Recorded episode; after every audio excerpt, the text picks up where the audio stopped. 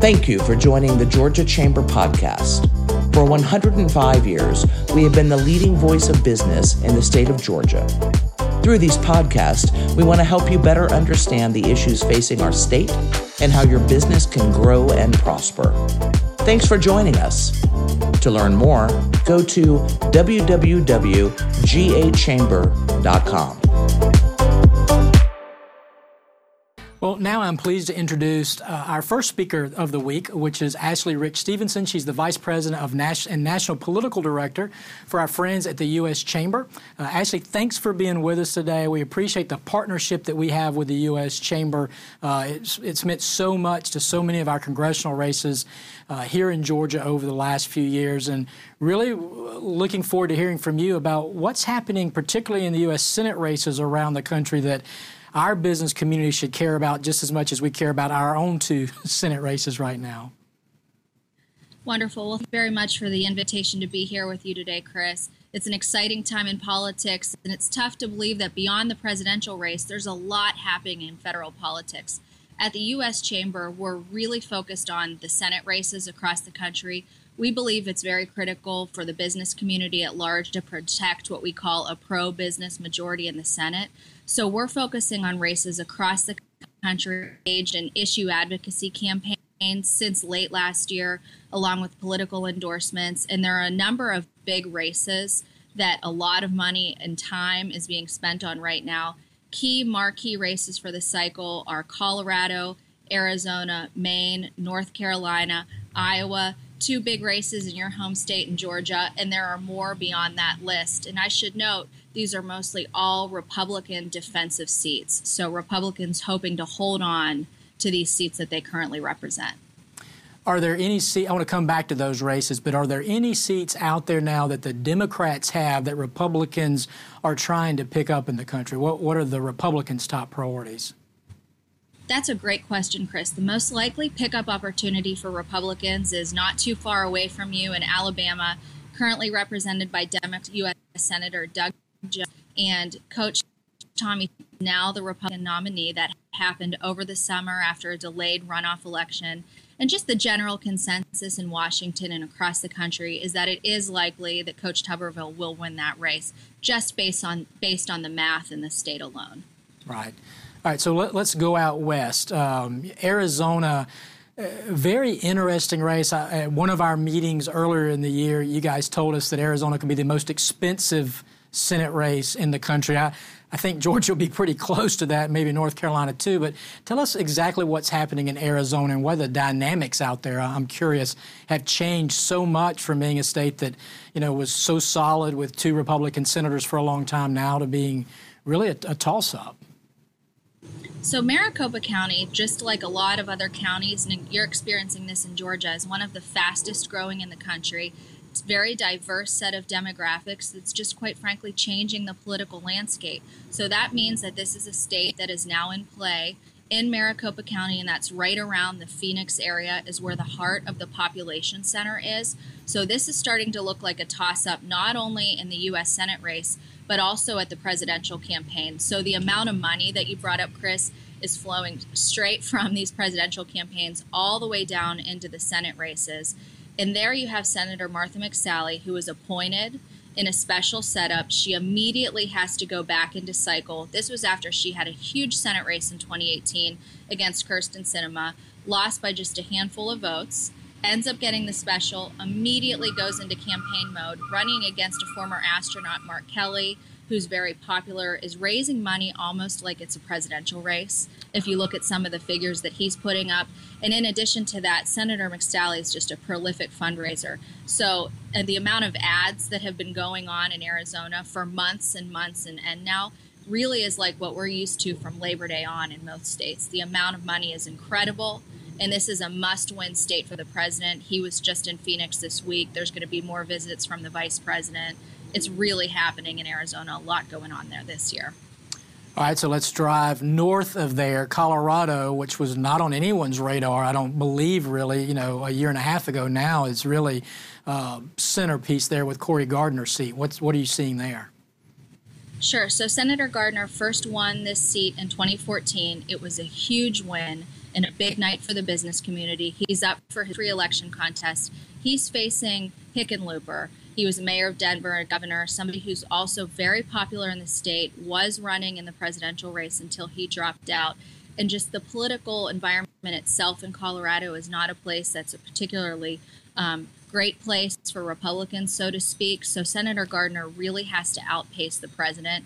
The president certainly is, is not expected to win there. And this is a race where both campaigns are really trying to run down the middle, be an independent, be very bipartisan, keep it focused on those kind of issues versus the typical red meat versus blue meat that you see everywhere else in the country. Definitely a tall order in that race, but Senator Gardner is extremely talented. He's run an amazing campaign. He's raising a lot of money. I think that this one could go right down to the bitter end. Wow. All right, let's keep driving north. You didn't mention this race a minute ago, but it's one I, it fascinates me because I do. We spend a lot of time in Montana. That Montana Senate race. Um, I mean, you've really got kind of one of the few blue dog Democrats out there as the incumbent running against a very popular governor. So, what does it look like from your perspective? Sure. So that was really a recruiting win for the Democrats as they were able to get Governor Bullock to enter that race. Similar to Hickenlooper, had been running in the presidential contest, decided to make the jump to the U.S. Senate almost at the last minute. But I will tell you that Senator Daines, and it's clear from the campaign he's been running, had been preparing for this to perhaps eventually happen. It did come to fruition. So just like in some of these other states, lots of money being spent. I can tell you we've been running issue advocacy spots up in Montana in support of Senator Daines and mentioning some of the really great work that he's done on behalf of the business community and encouraging him to keep it up. And just the the cost of advertising in Montana, which is usually a relatively inexpensive state, yeah. is just incredible right now. So they're seeing television commercials like they're not used to in that state whatsoever. It is one that the president won by 20 points in 2016. There was a third party candidate that got about 6% of the vote. We know Montana is a lot like a New Hampshire, so to speak, that very live free or die mentality. It's personality politics that really matters there, much more so than just a partisan R or D behind your name as a candidate. So it's really about the person there. Um, I, am surprised. I've talked to some friends in Iowa about the Senate race there. They still think that, that Senator Ernst is, is really going to take this race in the end, but it's really tightened up here in the last couple of weeks, hasn't it? That's right, and it's to be expected in a race like this. You know, in Iowa, the agriculture community is so large and such a significant piece of the business community overall, and they've had a tough time for the last few years with tariffs and things like that. So there's also been a number of natural disasters that have occurred lately that hasn't been reported all that much, frankly, in the mainstream media but the president's numbers have improved there. Senator Ernst hit 50 in an AARP poll that was out this week. That's a really big deal, a sign of very serious electoral strength.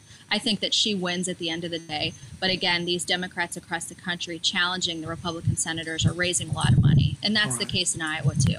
Right. So let's go all the way up to, to north of you, up to Maine. Uh, where, what are the polls telling us today about that race? This race has basically been tied for the last year or so, Chris. That said, Senator Collins was up by a couple of points after the start of the pandemic. She really delivered for her constituents. She led on the PPP plan, and that did not go unnoticed. Voters were very happy and receptive to it.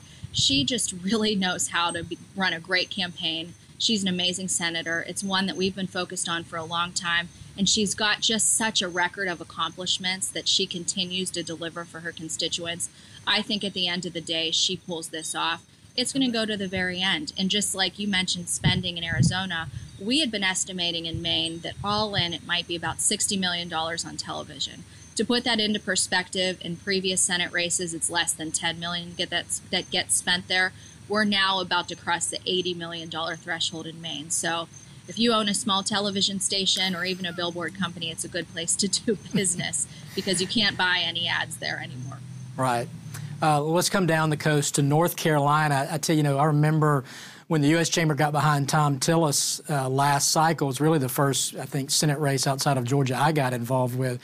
Thom has just been an was an incredible speaker, has been an incredible senator, but he's really struggling to connect there in this cycle. What are you, any project, projections, predictions there? This too just looks like a coin toss. It's a state that the president has to win. It's ultimately going to be the most expensive one in the entirety of the country. They have a number of media markets that are pretty expensive, just like you know how it is in Atlanta. So the cost of just doing business from a politics perspective is pretty steep in that state to begin with. And the demographics, we've seen this happening in North Carolina for the last 15 years. It's really come to pass where between Charlotte, Charlotte, all the way up to the Research Triangle and everywhere else. There are a lot of new folks who've moved into this state for one reason or the other. And again, that just makes it a little bit more of a challenging environment when you think about this from a pure partisan lens. I believe that Senator Tillis is ultimately going to win at the end of the day. I think that the results of this election could be tied to how President Trump performs. It's critical that the president wins and able to be reelected. So they're leaving nothing on the table. Senator Tillis actually had a really great debate performance the other night. A lot of national press is covering that, the differences between he and his opponent. And I'll leave it by saying he continues to deliver for the business community across a host of different issues that aren't the kinds of things that we're hearing about on the cable news at night. They're not the most exciting, but they're the things that matter to families and workers in the state, particularly truly leading on issues related to veterans, military spouses, giving military families economic opportunity for better jobs. And that is not going unnoticed. And we've seen that for the last year in our research. Well, I think Thom's done a great job too of working across the aisle, of really being a, a, bipartisan, let me figure out how to get it done kind of guy. He's not seen by anyone that I know as being a real partisan out there or doing anything just for the sake of the, of the party. So hopefully that resonates well with the voters in North Carolina. Um, actually, I want to ask you just a little bit about the House. I know most of the focus of the U.S. Chamber is on these big Senate races.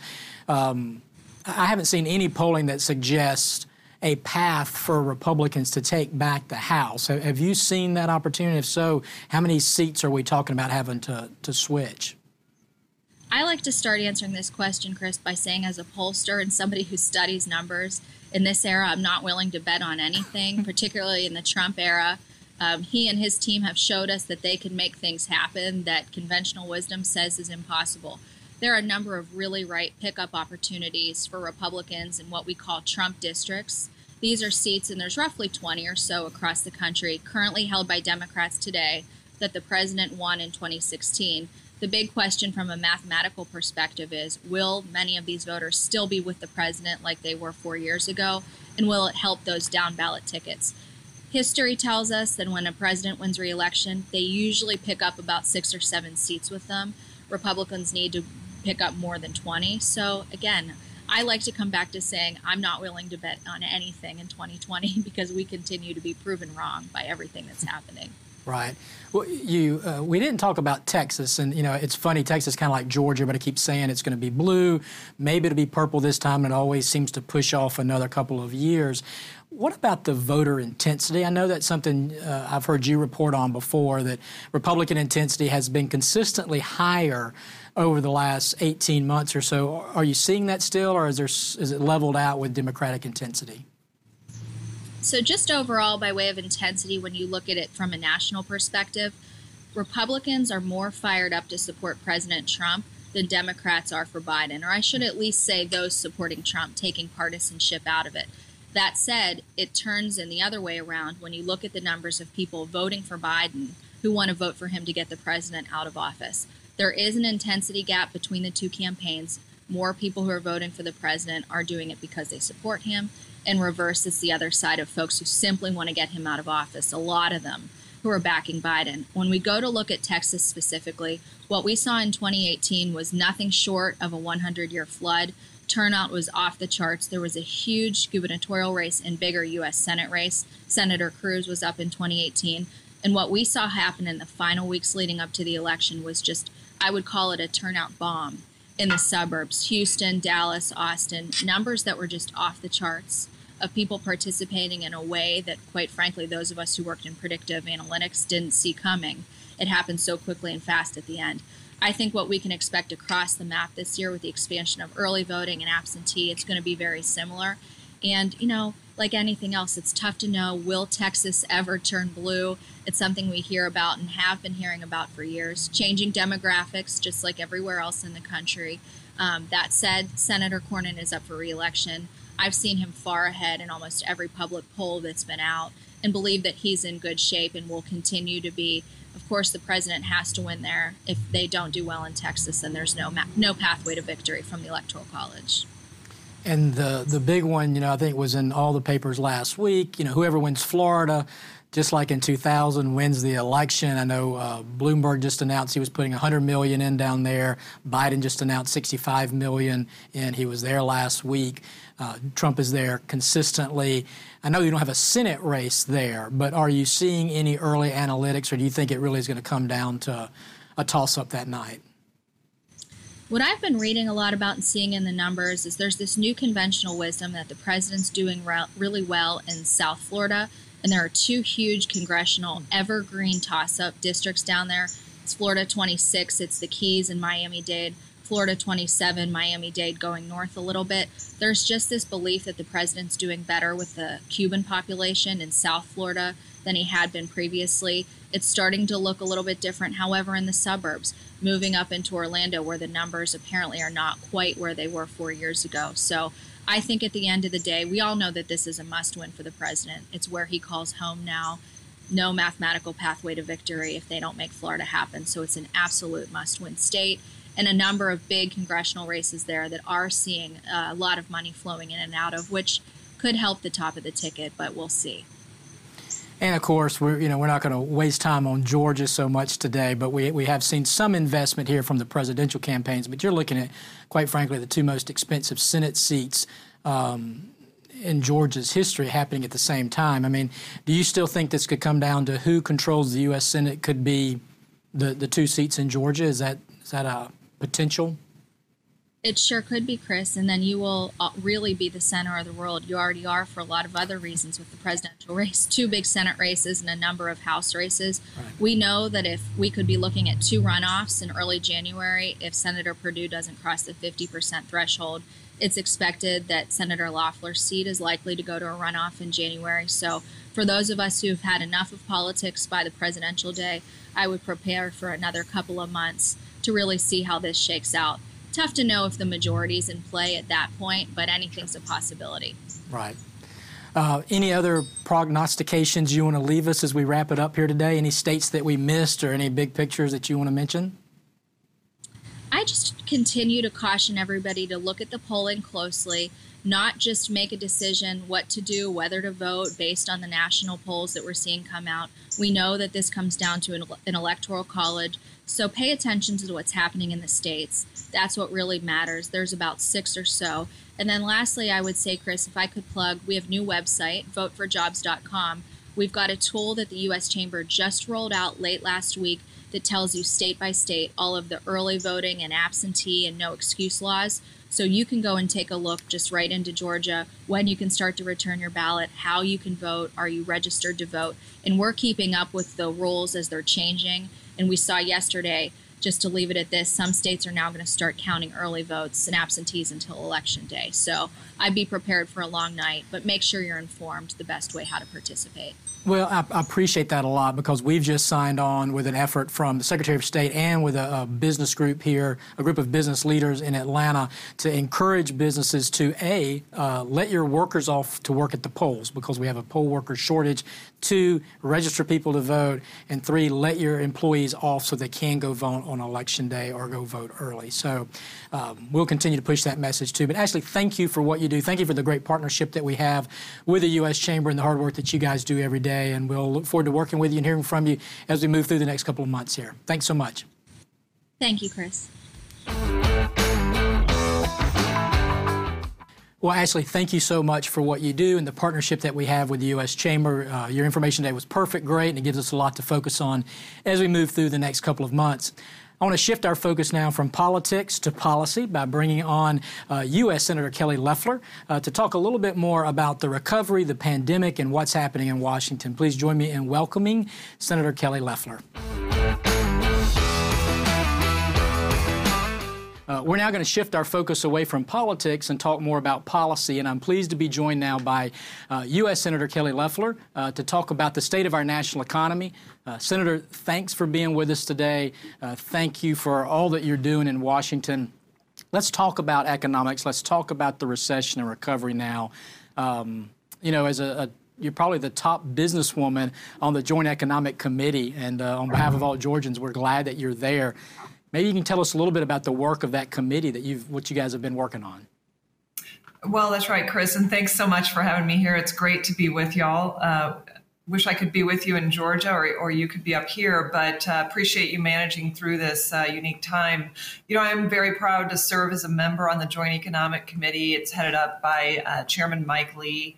Uh, I'm really that voice for Georgians, that that businesswoman uh, bringing my experience, nearly three decades in the private sector, to this committee as we evaluate and shape really economic policy and thinking through what recommendations might improve policy for all Georgians and, and all Americans. Uh, I'll give you one example that, that we looked at recently. Uh, during the pandemic, we realized how important our charitable organizations were in delivering um, relief, in supporting our communities in so many different ways, whether it was uh, childcare, food insecurity, um, or or even natural disasters that that we've we've seen during this uh, hurricane season, um, and and finding ways to support charitable giving. In fact, um, in the most recent round of relief that that we voted on in the Senate, uh, this this round of, of targeted relief, it did include some charitable deduction benefit. Now, unfortunately, that piece of legislation did not pass, uh, but and, and we can talk more about what it included and, and maybe why it didn't pass. Um, but really keeping that focus on how do we keep the economy moving forward in all parts of the economy. There's a lot of focus on on on jobs and and top line numbers but really getting to the underlying support. And I've made it a huge priority as a business person to build relationships in Washington, uh, not only with my Senate colleagues, but as with members of the administration. Have gotten to know Secretary Mnuchin, Chairman Powell, uh, so that we, so that Georgians know that we have an outsized seat at the table, and uh, have been working really hard to make sure that Georgians' voices are heard. And um, and you know that's in areas that, that you've advocated for uh, liability limitations around COVID, uh, businesses, uh, churches, schools opening and and not being subject to um, you know litigation due to COVID. So those are just a couple of examples that the committee is focused on. So I'm, I'm curious, obviously you're bringing to DC a very different mindset than, than many of your colleagues. So you really understand the economy, I think, probably better than, than most of your peers out there. We're now hearing from economists that we might be looking at a you know, we all wanted a V-shaped recession, right? We're not going to get that. It's either going to be K or it's going to be a Nike swoosh or, you know, what, whatever. It's going to take longer for certain areas, particularly for our rural communities. So I'm curious, as you work on that committee and, and in your other work, what concerns you most right now about the economy? What's kind of the, you know, the thing keeping you up at night? Well, it's really important uh, to focus on jobs, and and that's jobs at every level of the economy. And, and that was why we were so hopeful that we would be able to advance this latest, latest round of targeted relief for COVID.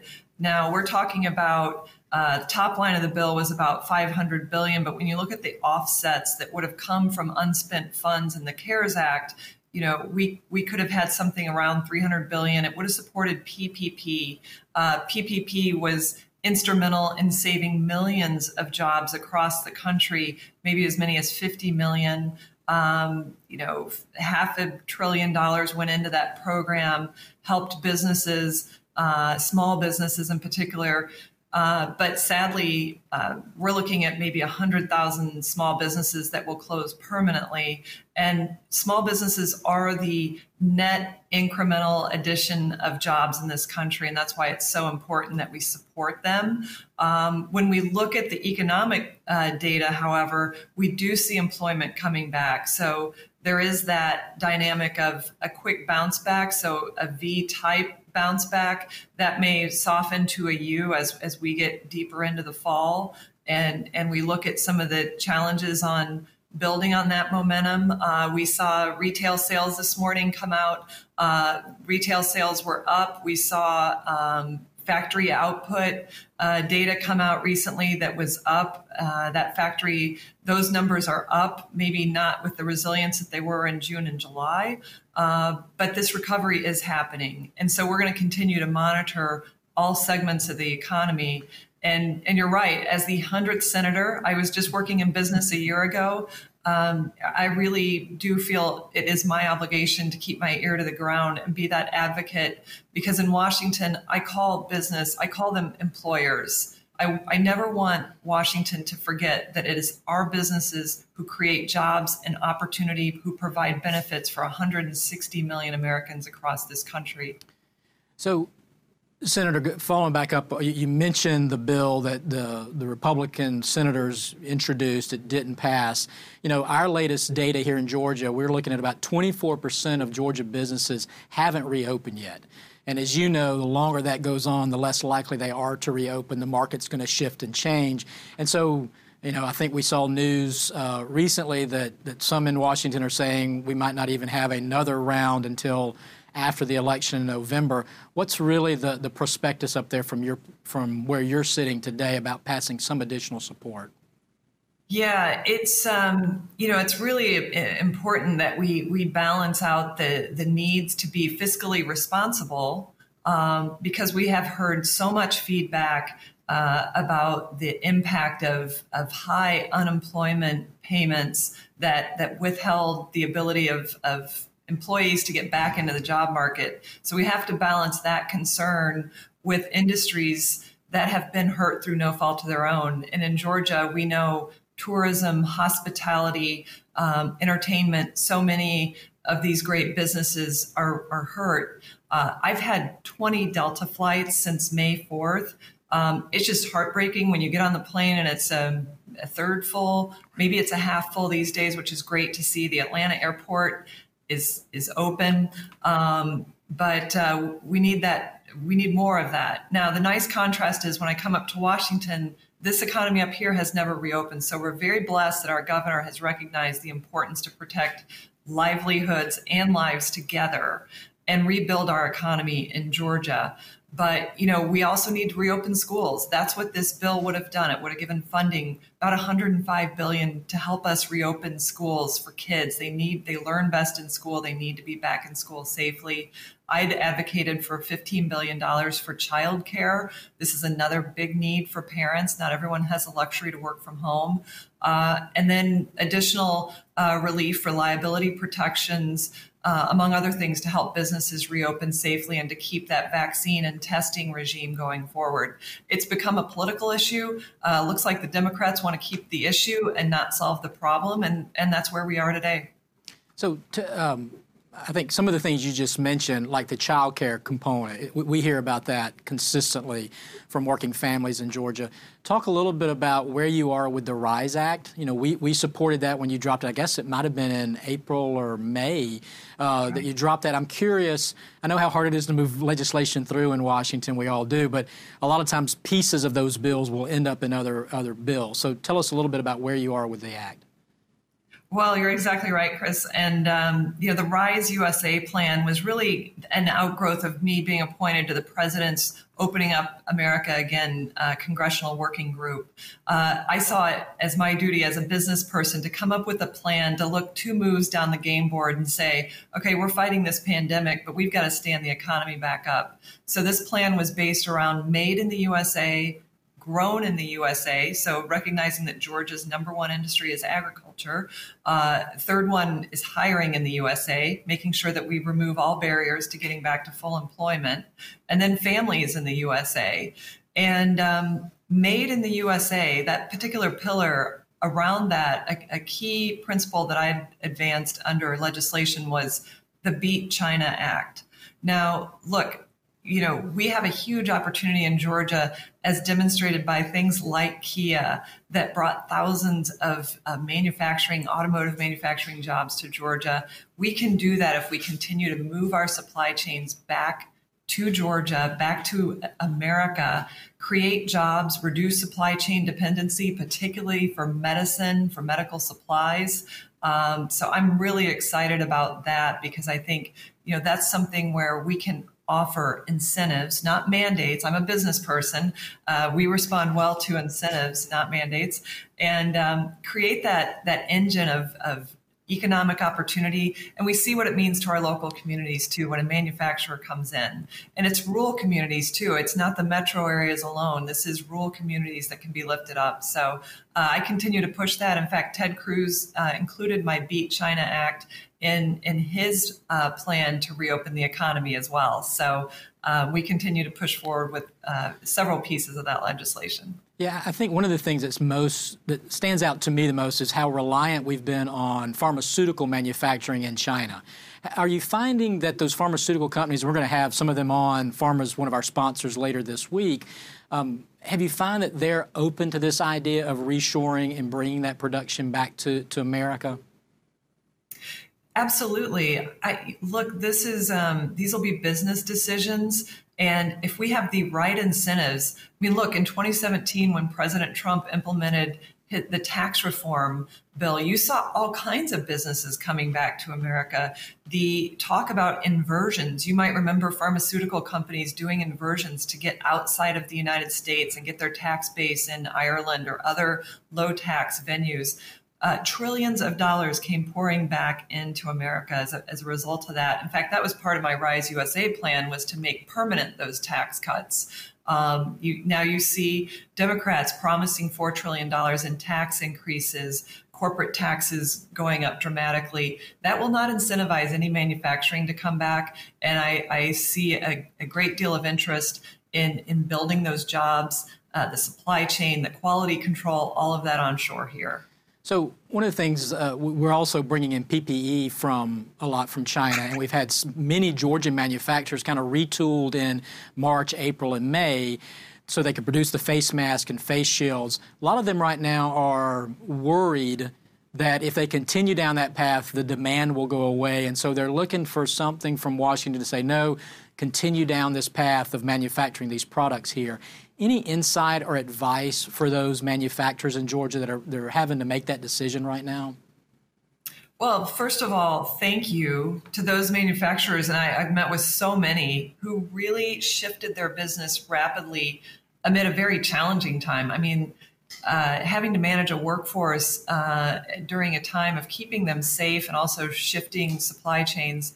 Um, look, I think you know what works best is when we have an open, competitive, free market, and that the United States is really at the center of that. So, making sure that we're driving our supply chains locally, that we're using uh, the best of, of technology to, to make sure that distribution mechanism gets out to people who need it, who might not know about the capabilities we have here, and really making that public private partnership work. Because I think Georgia's great at it. I think it's one of the reasons uh, Georgia is consecutively seven years the best place in the country to do business uh, because we facilitate those strong public private partnerships uh, across industry, across academia, our military, uh, and our great employers. So, you you've been one of those great employers in Georgia. So I'm curious. We you know we're we're blessed to have a lot of Fortune 500 companies here, a lot of headquarters here. A lot of those companies, I talk to their executives all the time, and they're trying to determine when to bring employees back, how to balance things out, but they really are looking at what is the what does the foreseeable future look like for their investment. What advice would you give to those those headquartered companies, those Fortune 500 companies right now? Well, uh, I attribute so much of our of our own ability to grow business to being in Georgia. I mean, we're talking low tax environment, um, reduced regulatory complexity, uh, tremendous infrastructure, best airport in the world, um, the the educational system that creates uh, a strong pipeline of skilled and, and great employees. So there's so much potential in Georgia, and and really one of the most um, broad range of industries. I mean, we're becoming a, a tech capital, uh, manufacturing. Uh, we've got military. In fact, I was just out in Augusta uh, Fort Gordon you know, you've got this strong cyber uh, center. You've got uh, both from a military and private sector perspective. So there's there's very much a can-do attitude here, um, and and those partnerships uh, are growing. And and I just think that um, we have tremendous potential because of that. So I've been uh, very uh, vocal about the fact that our success uh, was was driven largely in part to being in Georgia. And we're glad, and we're glad that you're here too. Um, I want to shift focus a little bit. I remember when Senator Perdue first got elected six years ago, and I, I was having a conversation with him after probably eight or nine months in office, and I asked him what you know struck him the most about Washington, and he said just the partisanship. And so I'm curious now. I mean, you've been there a few months. We know that when Republicans and Democrats work together, we pass a CARES Act, we pass a USMCA, we work hard here, and I think in Georgia, one of the things we've benefited from is a sense of bipartisanship on economic issues, particularly with Republicans and Democrats. What's your perspective right now on the on the on the hyper partisanship that we're seeing? You know, is it just because it's an election year? Is it just intrinsic? I mean, how do you move beyond that and work with your peers across the aisle to get get things passed? It's a really important question, and I do think the fact that it's an election year, that we're in the middle of an election season, and yet we're trying to solve really, really big problems. It's a big challenge. I mean, you saw at the end of June, you know, we tried to pass the Justice Act uh, for debate on the floor. Uh, couldn't get a vote to to move that forward. I mean, one of the other big issues in in terms of having a strong economy is safety and security. Uh, that's an issue I've been hearing about since I've gone around Georgia people want to be safe in their communities and make sure that that we have the resources there. Yet that was blocked from even coming into debate just as the next round of stimulus for coronavirus was. It shows that you know there's an, a desire to run on these issues not being part of the solution. And who pays the price is the american people uh, which doesn't matter which party you belong to. It's uh, it impacts everyone. So it, it is frustrating, but there is uh, there are ways to solve problems. I've been encouraged by that. I've been encouraged by the ability that if you roll up your sleeves and get to work, you can be part of the solution. Uh, that's why I've gotten to know so much of the administration to work hand in hand with them to make sure I'm moving uh, forward what we can do, um, and have introduced about 50 pieces of legislation uh, whether it's related to healthcare. Um, I did have three pieces of legislation included in the CARES Act myself. They all related to healthcare, rural health, telehealth, uh, and PPE. Uh, but then I got to work on the business side. Uh, more recently, I've been focused on law and order. So there are ways to get the message out, to start to b- put the building blocks together uh, for that moment when we can come together to solve problems. So um, I think you know there's always going to be room for it, but these last uh, few weeks before the election, it, will be challenging. I'm curious. The, the U.S. Chamber, we, have had a lot of discussions there about um, you know thanking and reaching out to senators and, and House members that sign each other's bills, right? So, so really put their name on the line for bipartisanship. I'm curious, any of the bills that, that you've worked on on either side, have, have you had Democrat sponsors or has there been a Democrat out there that you've said, hey, we, I've really enjoyed working with you? I mean, um, you know, we've heard that from other uh, Senator Perdue talks about a lot of the different Democratic senators he loves to work with and House members. What about from your perspective? Well, definitely. And for our state, you know, veterans, we're the fifth largest state for veterans. Uh, I recently fought for um, uh, some some provisions in um, a mental health bill that we passed. Um, have worked with uh, Senator Sinema from Arizona on that. Um, on the Ag Committee, have worked on a bipartisan basis there. Uh, and so I think when it comes to making sure that we're delivering for Georgians, uh, and particularly where it, it can make the biggest impact. Uh, I haven't hesitated to do that. I think where um, what I've been surprised to see is is kind of the reluctance on the other side of the aisle to to bring us in, particularly where we've had uh, in some of the economic issues uh, that that they want to you know make them more partisan. So um, look, I think in the committees, that's where some of the best work can get done. And obviously on the Health, Education, Labor, and Pension Committee that I'm on, um, healthcare is is another one where um, certainly during the pandemic we've been able to get a lot done there. So, look, you know, in my first nine months here in the Senate, it's it's good to see that there are ways to go about this and to continue to look look for ways to get work done. Well, and I think too, to your point, the you, a lot of that work goes on, but it's not reported in the media. You know, we don't see the bipartisanship piece; we see the dividing pieces of it. So, kudos to continue to try to work with the senator from Arizona and others out there on these big issues. Um, I know you're extremely busy today. Any last messages for our members uh, before we let you get back to the floor and back to work?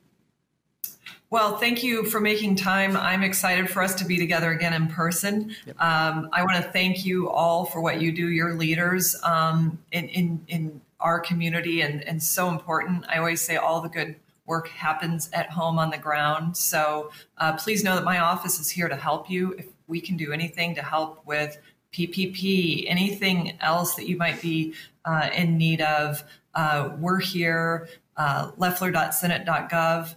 And I just want to thank you all and um, uh, know that we're up here working uh, to, to bring home every opportunity and advantage for Georgia. Well, we appreciate that, and we appreciate your staff. You know, Joan and Sydney and everybody. They're just fantastic team, and we enjoy working with them every day. And Senator, thank you for your time. We appreciate uh, all your advocacy for business in Washington. Um, and now we're actually going to switch segments. We're going to dig in a little bit deeper into our nation's financial state with our Treasury uh, and what to expect as we kind of come out of this in 2021. Uh, our next panel today is going to focus on that the global health recession, um, and we're going to hear from Congressman Barry Loudermilk, Congressman David Scott, and hosting them is our friend Kevin Blair, President and COO of Synovus. So thanks so much for being with us. Kevin, I'll turn it over to you. Please welcome the President and Chief Operating Officer of Synovus, Kevin Blair. Joining Kevin is U.S. Congressman Barry Loudermilk and David Scott. I want to thank uh, Chris Clark and the Georgia Chamber for facilitating today's conversation. And most importantly, I want to thank Congressman Scott and Loudermilk for joining us for today's virtual DC fly in. I know many watching the video today, including myself, wish we could be with you in DC, but despite being remote, I'm honored to be part of this conversation uh, with our representatives. I'm especially excited to discuss your support of the businesses in the state of Georgia, and more specifically, your work on the U.S. House Committee on Financial Services. So, Congressman, thank you for making time for our discussion today and for both of you having a stellar track record supporting the businesses of Georgia and I believe it has a direct correlation back to your own time as business owners. So let's start on the legislative front, and we'll start with Congressman Loudermilk. Uh, your work on the House Financial Services Committee has given you a front row seat to negotiations on the COVID 19 relief legislation. Can you let us know where, what we should expect in the next round of relief legislation if there is going to be? Well, that's the big question. If there's going to be, um, you know, our our position on the Republican side has been to not rush into something and just you know throw money at something that may or may not be needed. I mean, there's still some funds that have not been allocated from the first CARES Act, but to wait and actually see what the specific need is and where we've been successful in CARES. The PPP program was phenomenally successful across the board, and I and I especially credit some of our uh, businesses, even uh, in, in, Georgia. I talked to a business yesterday who uh, received uh, a couple million dollars out of PPP. Once they got it, they realized they really didn't need it because they were going to be able to continue to operate their business, so they gave it back so it would be available to more businesses. But I think we need to do some revision on PPP, reopen that to go to those most vulnerable businesses that we have out there. But I think the biggest thing that we're going to have to address is the enhanced unemployment or the, the federal subsidy going into uh, the unemployment insurance. The problem that we have right now is in the state of Georgia, I think it's just because the Department of Labor is overwhelmed with the applications. They're not really screening. I talked to a business owner recently who uh, had a an employee um, steal uh, someone's mail and packages off the front porch while they were uh, actually employed, and they were fired because they committed a federal crime. But yet they received the full unemployment with the subsidy, and so we're not policing it very well. And the bigger bigger problem that we're hearing from businesses all over is they're just uh, employees are making more money being on unemployment than they are at their full time jobs in Georgia. So I think we need to reformulate the uh, the enhanced unemployment to where it is more relative to the the, the geographic or demographic area and the cost of living. Because you know uh, what we're doing right now, the four hundred dollars, it was six hundred dollars, is not that much in New York City, but it's a significant amount in Georgia.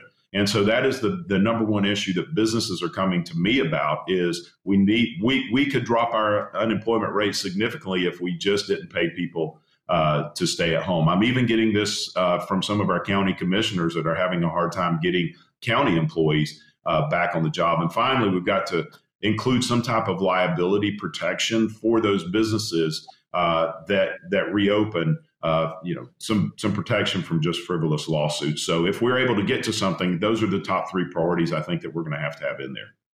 That, that's very helpful, Representative Scott. I know this is a meaty topic, so I'll ask your thoughts on it, and then ultimately maybe dovetail a second question that talks about not only the short term relief, but what's the long term planning that Congress should be considering as a result of this? Well, first of all, let me thank the, the Georgia Chamber of Commerce for putting this on. This is very timely and it's very important. It's good to be on with my good friend Barry Loudermilk. Uh, who's doing a fantastic job up here on the Financial Services Committee along with me. First of all, what we've got to do of immediacy is get relief down to the states. Secondly, we have to iron out the wrinkles that are in there because there is a problem with the states then getting the share of the money that we've already sent down out to the cities and the local governments. So we've got to do that. And I might add that um, uh, my friend, uh, Speaker David Ralston, and I say my friend, he and I served together uh, during my days in the uh, Georgia legislature when I was state senator chairman of the Rules Committee, and worked with uh, David. He's a good man. He sent us a letter at the end of August. And in that letter he, that he sent to Congress, he really expressed the need to get immediate and flexibility as a major criterion of the money to the states. He specifically asked, uh, and David, uh, being, uh, as I said, a Republican and a conservative Republican, asked for and an additional $500 billion dollars to get down to the states. Very important because it's very important to show that there is by um, partisan concern about the immediacy of taking care of our people. It is the governors, it is the state legislatures that need and will appropriate uh, these funds. And um, the other thing we've got to do also is try to figure out and come to some understanding about the extended uh, payment for um, unemployment. And um, right now, I think we're going to move on that to get some more stimulus checks out. It won't quite be for 600. Maybe we can compromise. Democrats and Republicans come up with 500, 450, whatever it takes. But the point I'm getting at is that we've got to iron out the monies that we've already got there. Let me give you an example. We have um, uh, now only given down, the states have only, in my area and in Georgia, of the money that's allocated in this last tranche that went down, only 30% of the money that we put in there to get down to the cities the counties and the local governments have been extended, have been allocated, let alone used. Now, That means 70% of that money is still on the table down there in Georgia, not going out to our cities and our counties who desperately need that. And here's the other wrinkle by law, they've got to allocate that money and spend what they already have by the end of December. 70% of it is there. So we've got to really address those. And I think that both Democrats and Republicans up here, as I said, understand this and are moving very strongly uh, in this direction. You went on to ask me about what we need to do on long term and what we need to do now to strengthen our economy. We have got to make moves to get our manufacturing back into our country. We've lost so much manufacturing out all over the world that uh, we're losing that. And particularly, let me tell you, the one good thing, not a good thing, but one thing about this pandemic is it exposed a very serious weakness in the future of our country.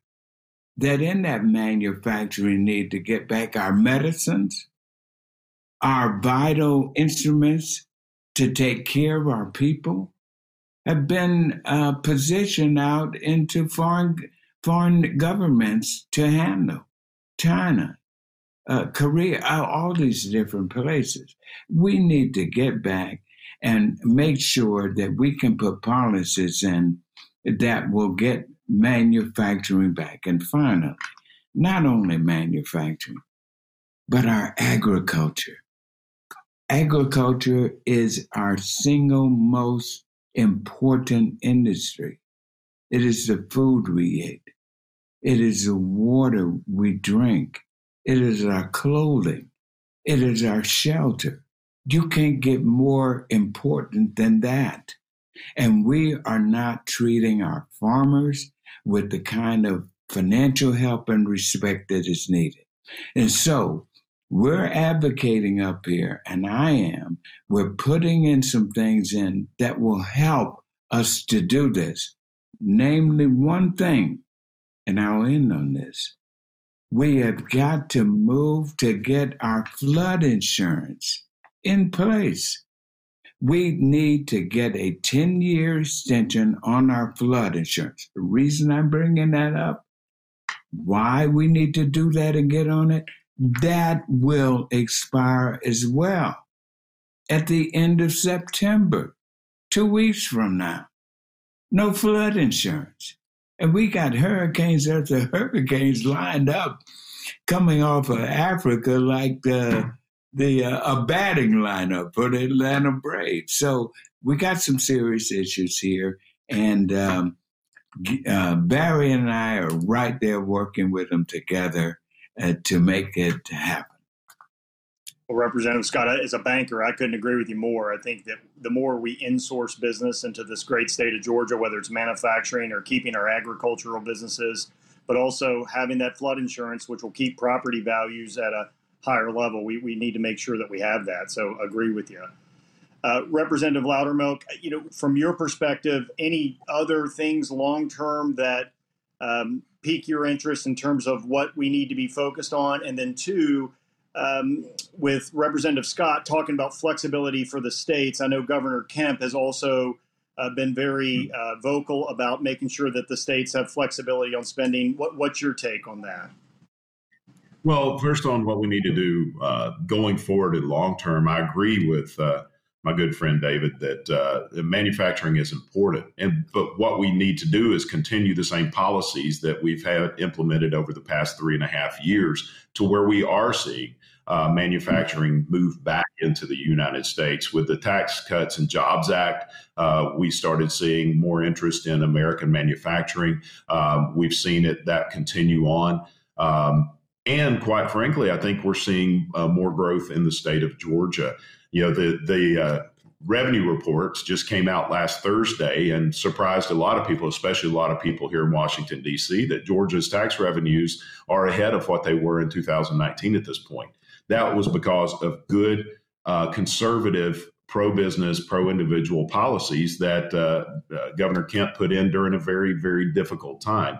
And I think one of the primary differences is, you know, who do we trust most uh, to bring our economy back to that point that it was and even beyond? Is it the government that we trust the most, or do we trust the individual to make the right decisions for themselves? And so I think uh, we've shown here in Georgia trust the individuals, trust the businesses. Businesses don't want their employees to be sick. Individuals don't want to be sick. Um, and we can give them guidelines to make those right choices. Um, one thing that we're going to have to deal with, and this is something that I have been uh, relentless on since even before I was in Congress, but we have just increased our deficit and debt to astronomical amounts. The highest amount of debt we've had since World War II when you look at our uh, gross GDP this has to be a priority to address going forward because this isn't the last emergency that we're going to face in this nation. We're going to continue to face things uh, from uh, national emergencies, uh, natural disasters, um, security uh, issues, and uh, you know even threats to our national security from foreign actors. We have to be able to have the funds at times in our nation to temporarily go into debt. We've done that since the beginning of our nation. Even during our own uh, war for independence, we went into debt, but we've always continuously paid those off. That has not happened in the past couple of decades. We we need to be looking at uh, balancing our budget. That's one of the reasons the state of Georgia is doing so well economically right now as compared to other states. We have a balanced budget amendment, and we've been fiscally responsible.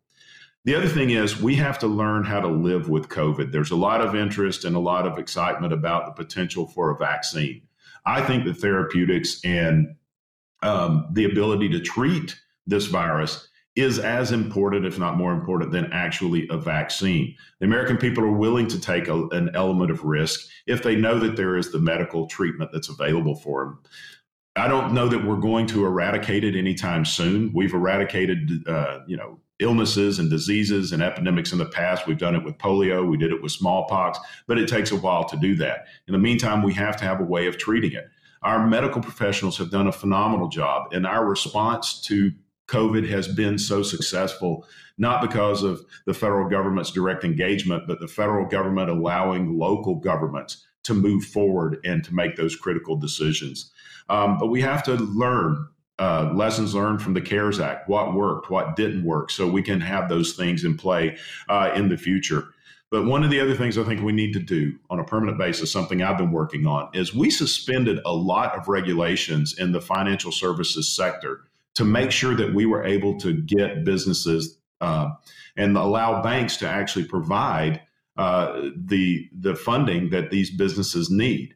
And we suspended regulations in financial services. We suspended regulations in the health and human services. We've done a lot to actually move us forward through Operation Warp Speed to get this uh, uh, this vaccine moving in the, as quickly as we have. What we need to look at is now question very seriously: How do we really need those regulations to start with? Are they just obstacles to a strong economy and a vibrant uh, nation? And we should look at each one of those and look at making those uh, temporary uh, suspensions permanent. And so I think that's something else that uh, that we need to do. And as, and as far as the state funding, we do need to be more flexible in allowing the states to use that money where they see that they they need it the most, but yet still targeted toward the the epidemic and the economic relief.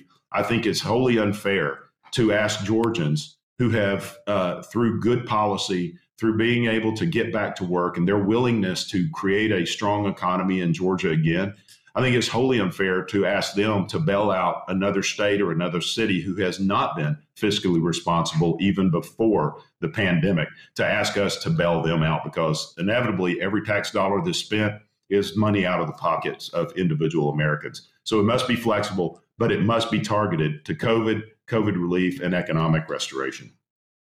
That's very clear. I, appreciate that.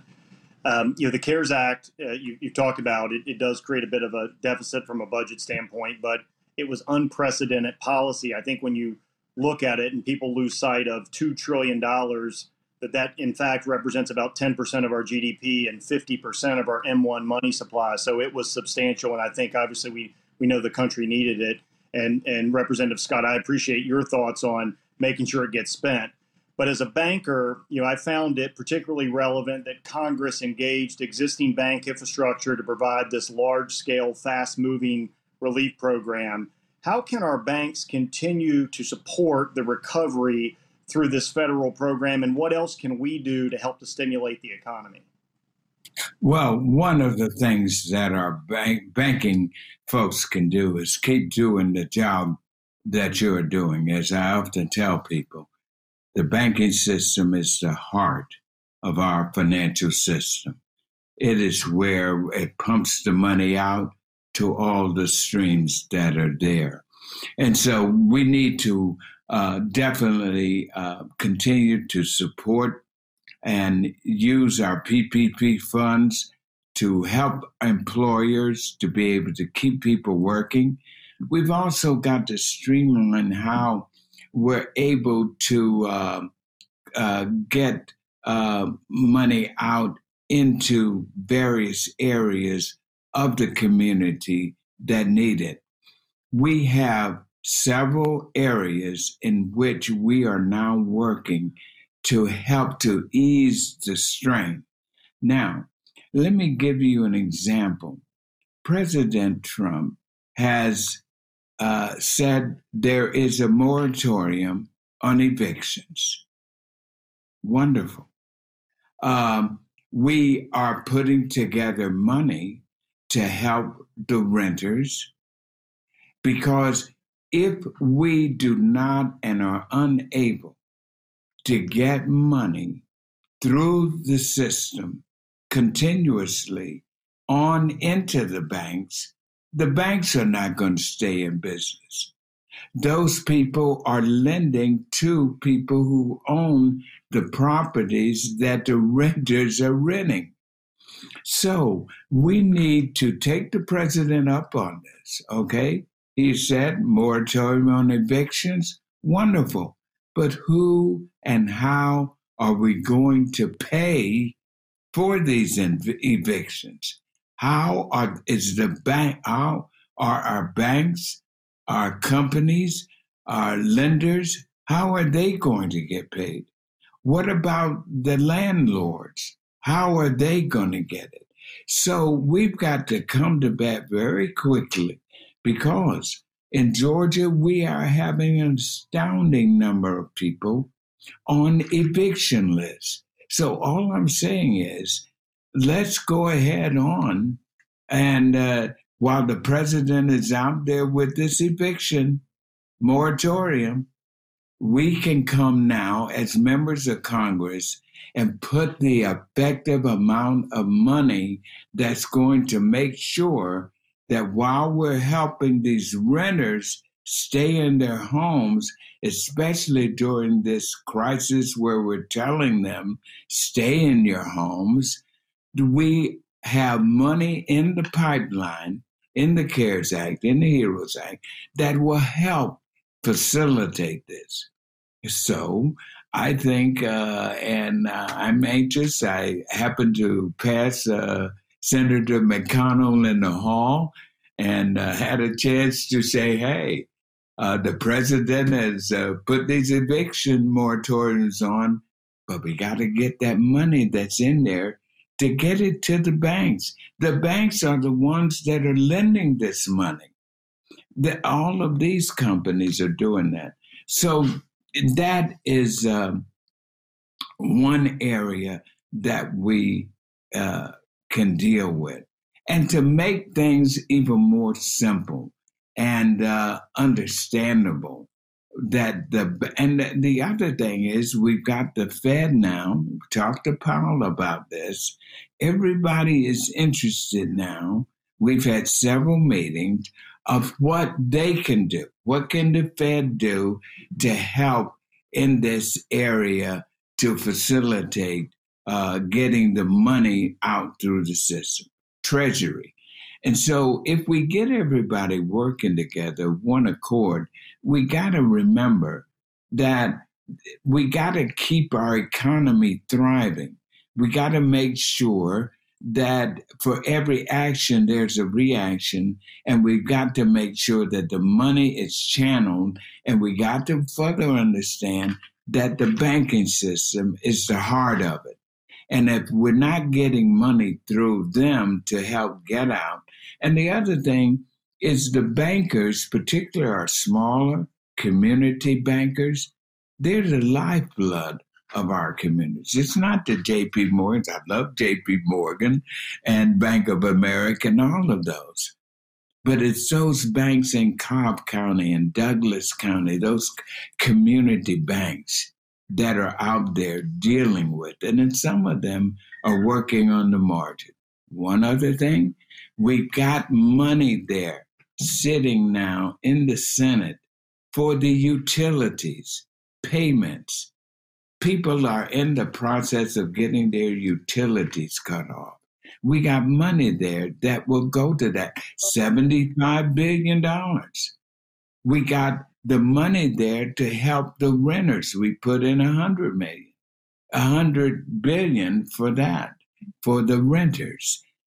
So once we say we're going to do something, we cannot lose the fact that the banks have to be vibrant.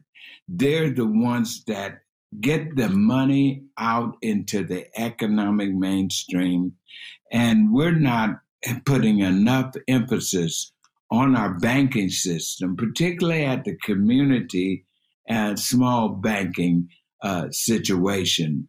And uh, so that's what uh, uh, we we are stressing here, and there's several other things, but I'll stop right there, put a little bow on it, and uh, let uh, my good friend Barry pick up from there. Well, yeah, that, truer words never said. I think these Main uh, financial institutions have been paramount in providing the relief, but also continue to provide capital. I think for Representative Loudermilk, anything you would add, but then we also have talked a lot about the the Paycheck Protection Program, which I can tell you from my perspective was very successful in keeping businesses open. We've also been given the Main Street Lending Program, which provides us another vehicle to provide needed capital to help to weather this short term cash flow storm that many of our businesses are seeing. Um, from your perspective, do you see any change in the forgiveness process around the Paycheck Protection Program, or do you think we'll continue on with the existing process as it's been defined? Well, I, I, think we need to change it. You know, as a former business owner, and uh, you know, we have a businessman in the White House as well. The success, as you're right, the PPP was very successful, is because we engaged with the private sector. And and David mentioned this, and a lot of people don't realize it. The money that was loaned to these businesses were assets of the individual banks. It was not government money. The only time these banks are going to get any federal funds is when that loan is forgiven, either turned into a grant or if someone defaults on it, then the government's going to make good on it. So there's some things that we need to do. We, you always in business, you replicate your successes and you learn from your failures. That's not the case in government most of the time. I get set on a way of doing things, and whether it was successful or not, we just keep doing things the same way.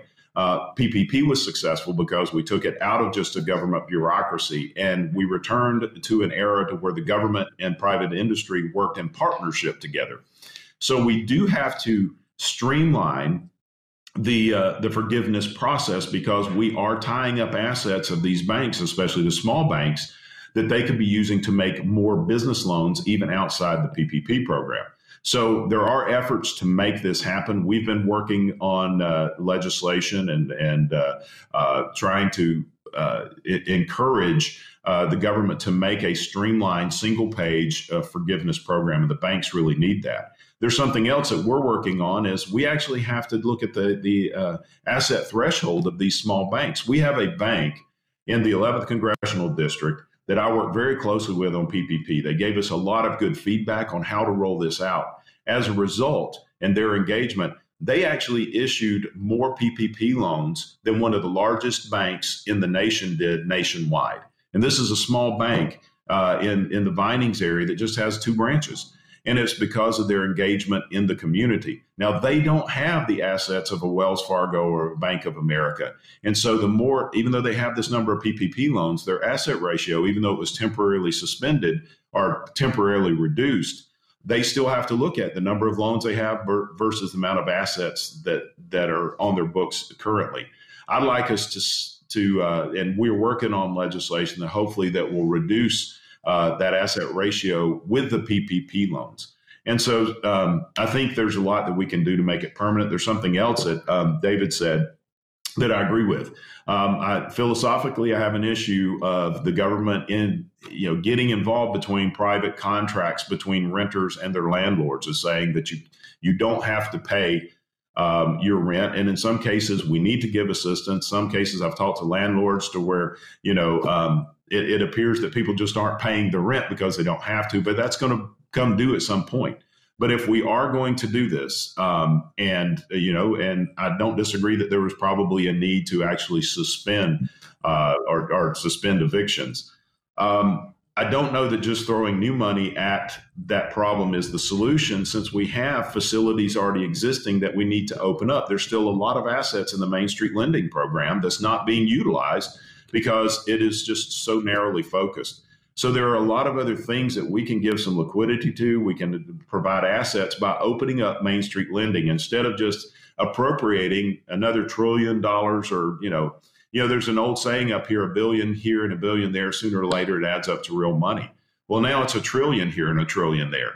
You know, we've already added so much to our debt. We need to look at a, at a, in a business perspective, like we did with PPP. What can we do with what we have? and we have Main Street lending. There's a lot of assets that are available there. I think we need to open that up uh, for uh, rent relief. We need to open that up for a lot of businesses that are providing assets to lower income people that they're not able to back uh, their loans with Main Street lending right now. And uh, also with the hospitality industry, we need to open that up to actually provide some support to our hotelers that are really struggling at this point. They're eventually going to come back, but we need to make sure they have assets and this is you know loans that they can borrow money to make sure that they're going to be around and later in 2021 when business travel and more leisure travel picks up so instead of just and that's one thing i think that's going to be uh, a tug of war between Republicans and Democrats going forward on the next relief package is, you know, my standpoint and many of my colleagues are instead of just throwing more money at a problem, let's look at the money that we've already allocated and use it more wisely. Yeah, well said. And I think we all would agree with that. So I know your time is very valuable and it's limited. So I thought I would just do one more question. I'd ask both of you guys the same question and maybe bring it back home to Georgia. What have you heard from your constituents at home, and what how are they faring during this time? And are there any local trends that you're seeing that may need congr- congressional attention? So I'll start with you, Representative Scott. Well, here at home, what is what is foremost important right now is to get our people tested. That is the major item that we have to do. I am working on that around the clock. I have uh, already, with uh, the help of uh, uh my local physicians and hospitals, we have been able to put drive through COVID 19 testing and then addressing the hunger. Um, I just found out from the Atlanta Community Food Bank where we've got over 300,000, excuse me, nearly 300,000 of our children who are who are ending the, the, the day in hunger at some level. Uh, and so we're giving away free food there. And so what that has done, it has really put me in direct touch and communications with people. And a lot of people are very, very frustrated. Uh, a lot are uncertain. And uh, I think that the more we can get out in front of this and give some certainty, give some confidence to our people that we're on top of things. And we have to be careful about mixed information. There's no question with the fact that social distancing, wearing the mask, are very, very important. But at the same time, we have to be very much aware of the particular situations facing people depending upon where they are. If you're living in certain parts of the town or certain parts of Georgia, you're going to be more susceptible. And so we have to put and target our efforts to try to meet those community needs in a um, in an automatic uh, way. There is one other thing that I would like to mention because I think that uh, with the Georgia uh, Chamber of Commerce needs to also be aware of the things that our business community uh, needs to be in the same line with what is happening in many of our local communities. They're very different on a racial basis, on an income basis, and we must be sensitive to that. Let me let me just tell you, give you this final example. What happened to me on a local basis here?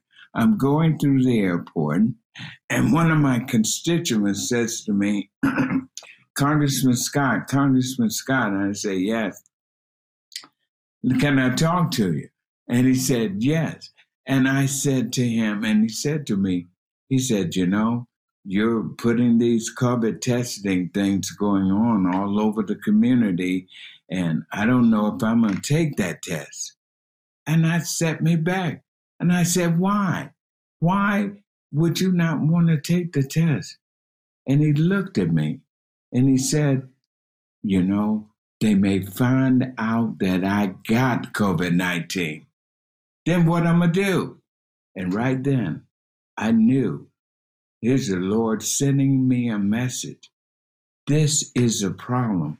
There is a problem why we have so many deaths in the African American community and low income communities.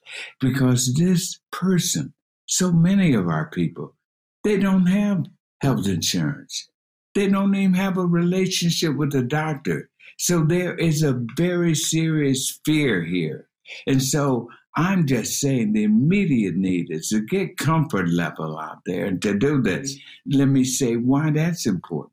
The president has announced we're getting information here in Congress that our pharmaceutical companies are rapidly moving, and it could be that we could get a vaccine very shortly.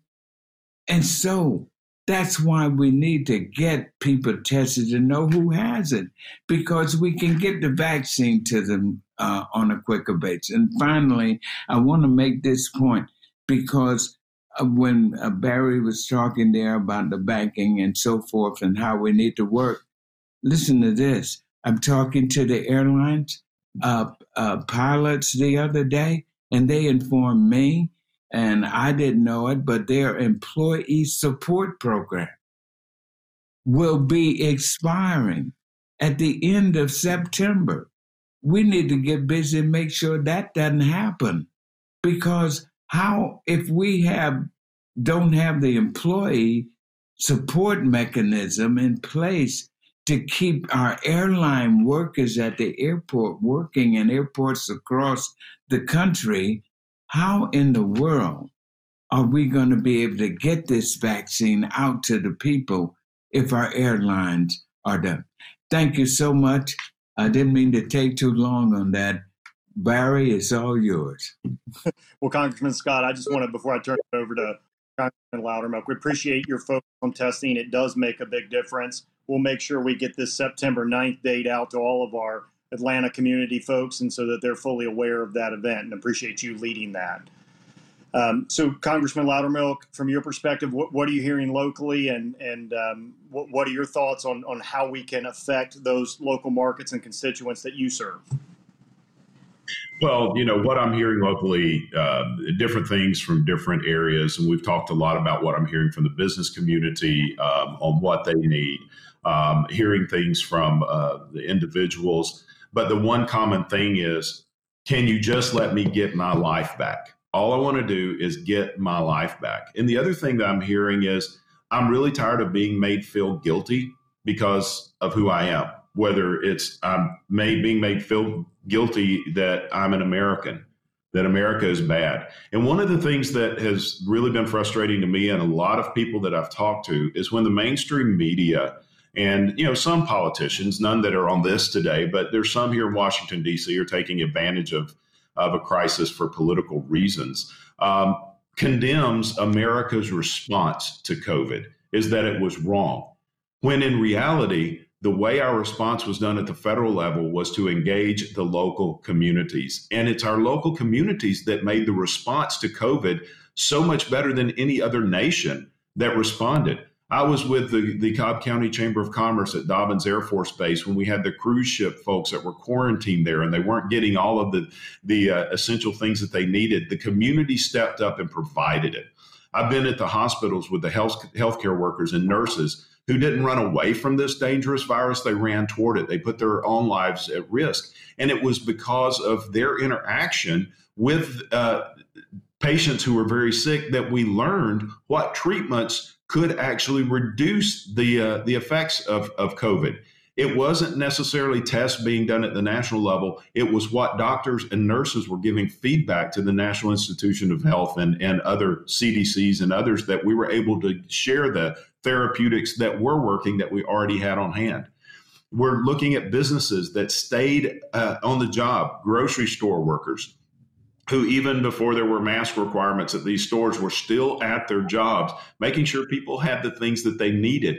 Americans stepped up and responded to this uh, this epidemic, this pandemic, valiantly. But yet, mainstream media continues to criticize our response, and I'm hearing that from these professionals all over, and then law enforcement.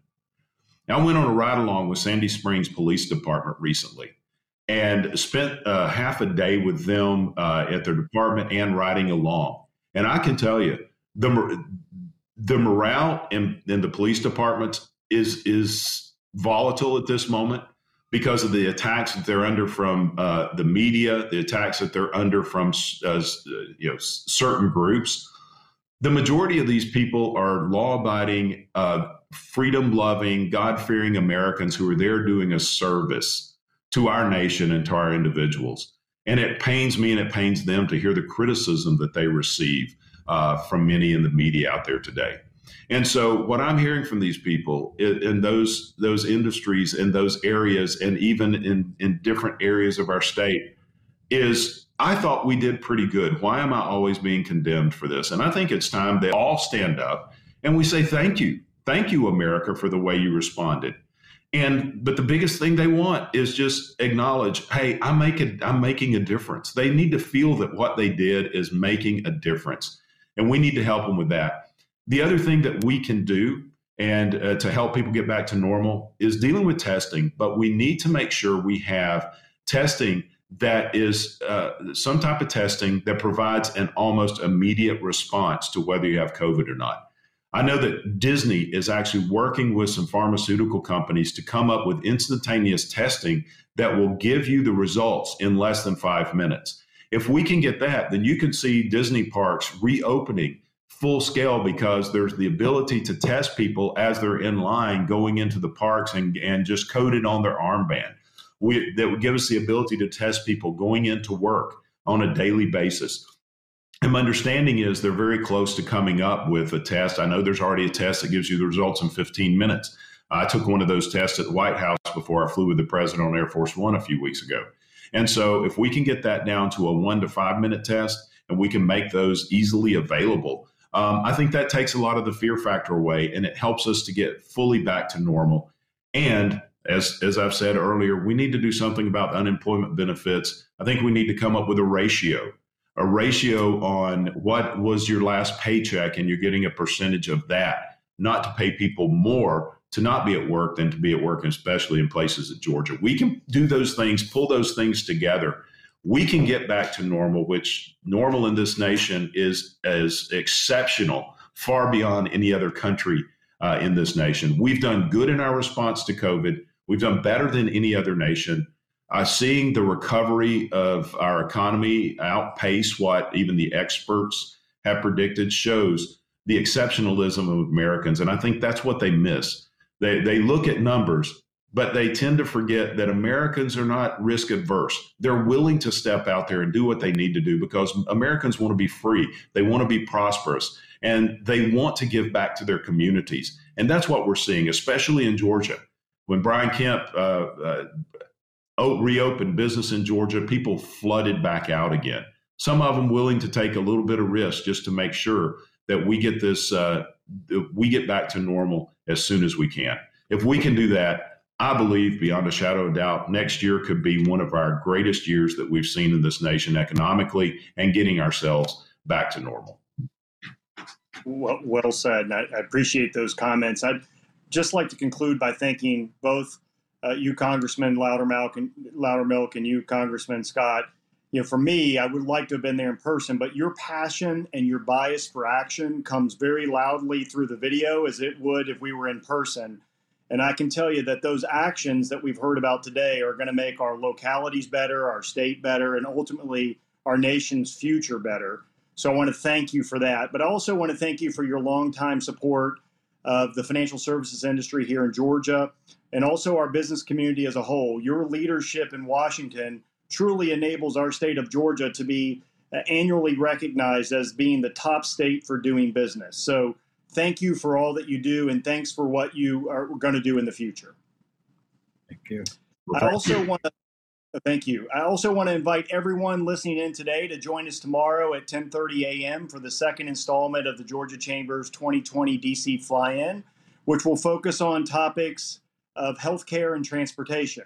So again, thanks for everyone joining in today and for supporting the Georgia Chamber of Commerce and its work on behalf of the great state of Georgia. Thank you.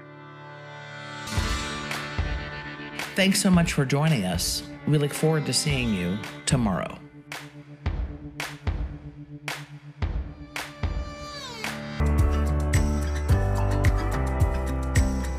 We would like to thank our platinum sponsors for this year's DC fly-in. AT&T, Atlanta Gas Light, Delta, Georgia Electric Membership Corporation's family of companies, Georgia Power Company, and Google.